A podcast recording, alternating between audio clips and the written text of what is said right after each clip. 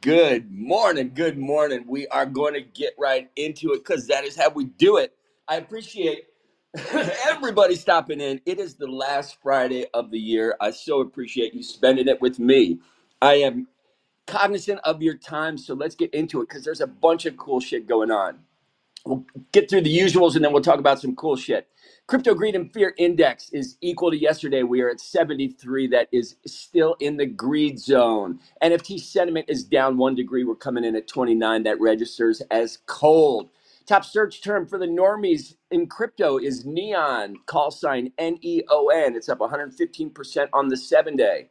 And this is awesome. Like you guys know, I love these NFT. I, I, I love search terms. I think it the crypto greed and fear index and the search terms are really indicative of when we're going to see market swings. So this was unusual, and I haven't heard anybody talk about this, and I absolutely love it. Top search term for NFT for the normies is NFT.GameStop. It looks like GameStop has gone live with their new beta, which is up and running. And before we get into it, I'm just going to touch on this too. So I was I hopped on the NFT.GameStop beta this morning, was checking it out. Then what I found on there also, there's something that's really cool. It's called Pixel to Poly. So basically, it gives you an opportunity to send in your 2D files and you can decide how you want them to come back. Meaning, do you want FBX or OBJ files? Um, they send you the full 3D workup, and these are going to be the ways that you actually put whatever PFP you own into games as assets in the future. All this stuff is still in beta. I am not telling anybody to send money or send your your your art to this address, but I am saying go scratch the surface and have a look. It is cool what is coming out, and the GameStop stuff when it takes off, it kind of has this ability to just catch wildfire. So meme coins like all GameStop, they were like, do not underestimate the power that GameStop has with the normies. So I, it was just awesome to see GameStop pop up on the Google search term this morning. BTC dominance, the Bitcoin dominance is down just a touch. ETH dominance is up a bit. Last night we had some Giga Chad, super smart. He swept 32 y00ts last night and now holds 53 of those. That is smart money, in my opinion. Um, the oh yeah so so this this place where you send in your nft you can get your you can get your file sent back to you in fbx or obj files so either the unreal engine or the unity engine they get your file back to you in 30 days. So i thought that was absolutely brilliant. When we get into the NFT stuff, the ETH NFT volume was up 1.5%, Sol volume was down 4.2%. New NFT buyers up 2.1%, sold NFT buyers down 17.2%. Why is that? My initial knee-jerk reaction is is that as normies saw Sol p- price pumping, it crossed the three-digit mark. A bunch of people decided, hey, I'm going to ape in at 120 or whatever the price is and they got discouraged because we saw a retracement. So sometimes that's indicative of what's going on. ETH active wallets are down 1%. Sol active wallets were down 16% on that 24 hours. A bunch of people butt hurt. Top sales on the ETH side, we had Autoglyph 113. It went for 180 ETH, aka $412,000. We also saw a couple awesome Fidenzas sell in like the 75 to 70 ETH range, which is about 175K. What I love about the autoglyphs and the fidenzas is all of those, granted, they're digital artworks, they all represent really well in print format and they look absolutely stunning on your wall. And as art pieces, they do look like they will stand the test of time. Top sales on Solana are all the fucking Honeylands. Again, I've been playing that game. I do not see what the value is. It Okay, the four the Honeylands these these went for twenty one thousand Solana last night. That's two point two million dollars for a piece of land. I've been playing the game. I mean, it, I, it it has to be wash trading. Nobody's talking about it, and these sales are just day after day after day. Like these are huge fucking sales.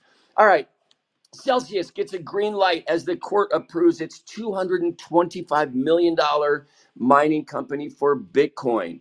Bitcoin mining stocks outperformed everything. They were up 143% over the past year. One of the best stocks to own was Bitcoin mining. They occupy basically 25% of the top cap trades on the stock market. AKA, I do not think you're too late to the crowd or to the party to buy Bitcoin mining stocks. I see a good future for this stuff moving forward. They're working on interesting things regarding the exahash rate, which is how quick they're able to produce the coins. Um, we can, yeah, like there's so much I want to scratch the surface on, but we have a bunch to get into, and I want to run through it. Keep, you know, like I want you guys to be fucking informed. Okay, next up for Bitcoin.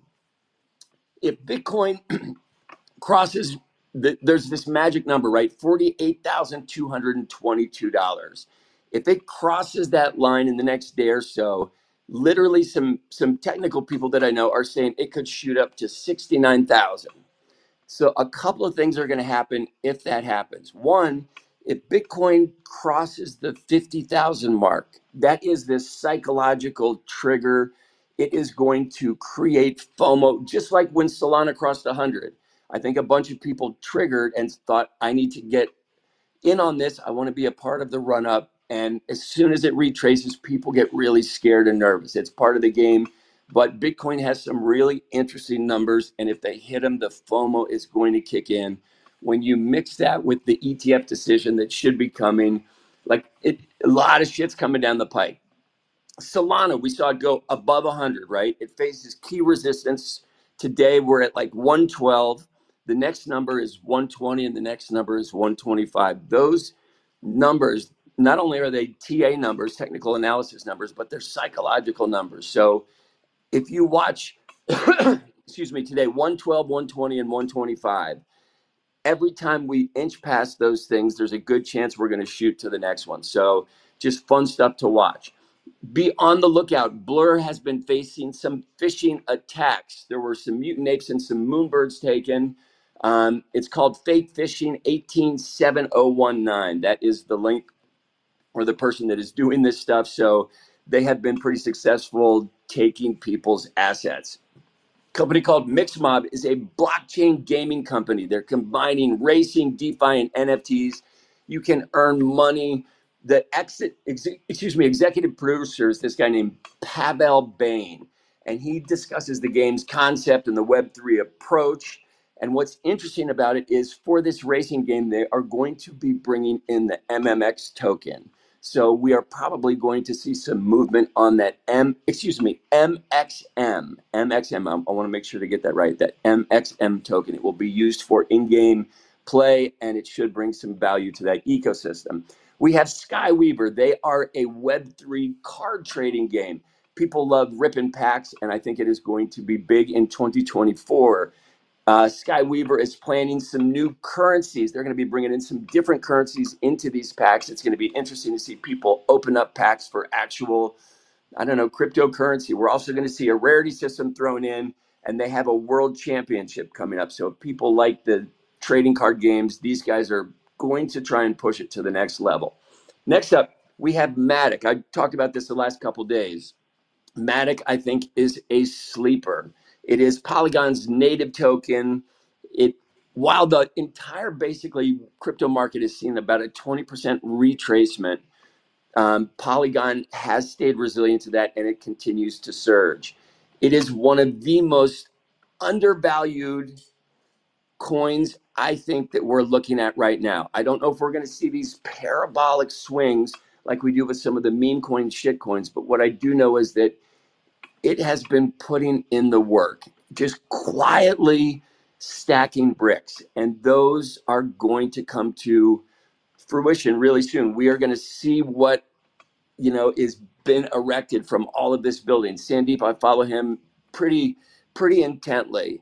Um, I don't know. It wasn't too long ago that he liked one of my tweets. So ever since he did that, like I literally follow everything that the guy does. And I'm just a fan of Matic and I'm it, it sucks that the y00ts didn't work out on Polygon. I, I I don't think I don't think the chain was ready for I don't think it was ready for it yet. I don't know if NFTs are the best use case for it, but being involved with the gaming and some of the underlying things, I think they are going to find a stride. And once they do, they are going to run with it. DeFi losses, when we look back at 2023, they hit $1.95 billion. What sucks about this, I put a chart in my Substack if you guys are interested. A lot of that most of it actually is on the ethereum chain. That that is where people are scammed out of their loot more frequently than anywhere else. Guess who gets scammed out of their loot more than anybody else? You are right the bored apes. So that is just you know you know it's funny. We're, hopefully we're going to see some changes moving forward. Um, vitalik's been in the news. He has he, he, he put out a paper the other day, which is definitely worth the read. And it's interesting. I think the sentiment from Vitalik is that as far as the Web3 goes, we have had this weird shift away from decentralization. And if you read through all his stuff, he kind of pins it down on the fact that the ecosystem has started to cater to traders, right? the the the the catering to traders is what has changed a lot of this and, and basically the high risk traders. So i think in the nft space we saw this when blur popped up and started catering to the high risk traders. It definitely changed our ecosystem. It changed the footprint. It changed how we operate in the system. And i think some of the things that vitalik is talking about in his paper if you're not super technical, you can look at our NFT ecosystem and kind of watch the impact that Blur has had on the mindset. Whether, you know, I don't care what side of the fence you're on, whether it's good because it brings liquidity or bad because it evaporated royalties and just created a different dynamic. I don't care what side of the fence you're on. Just using that as an analogy, it's it's it's correlates really well with what Vitalik had to say. So I found that super interesting. Um, the other thing that I love, you guys know that I love the Google search hit. Um, for the first time ever, Solana has passed Ethereum as the top search term. So these things fucking make me super excited. One, just because I love seeing ecosystems blossom and boom.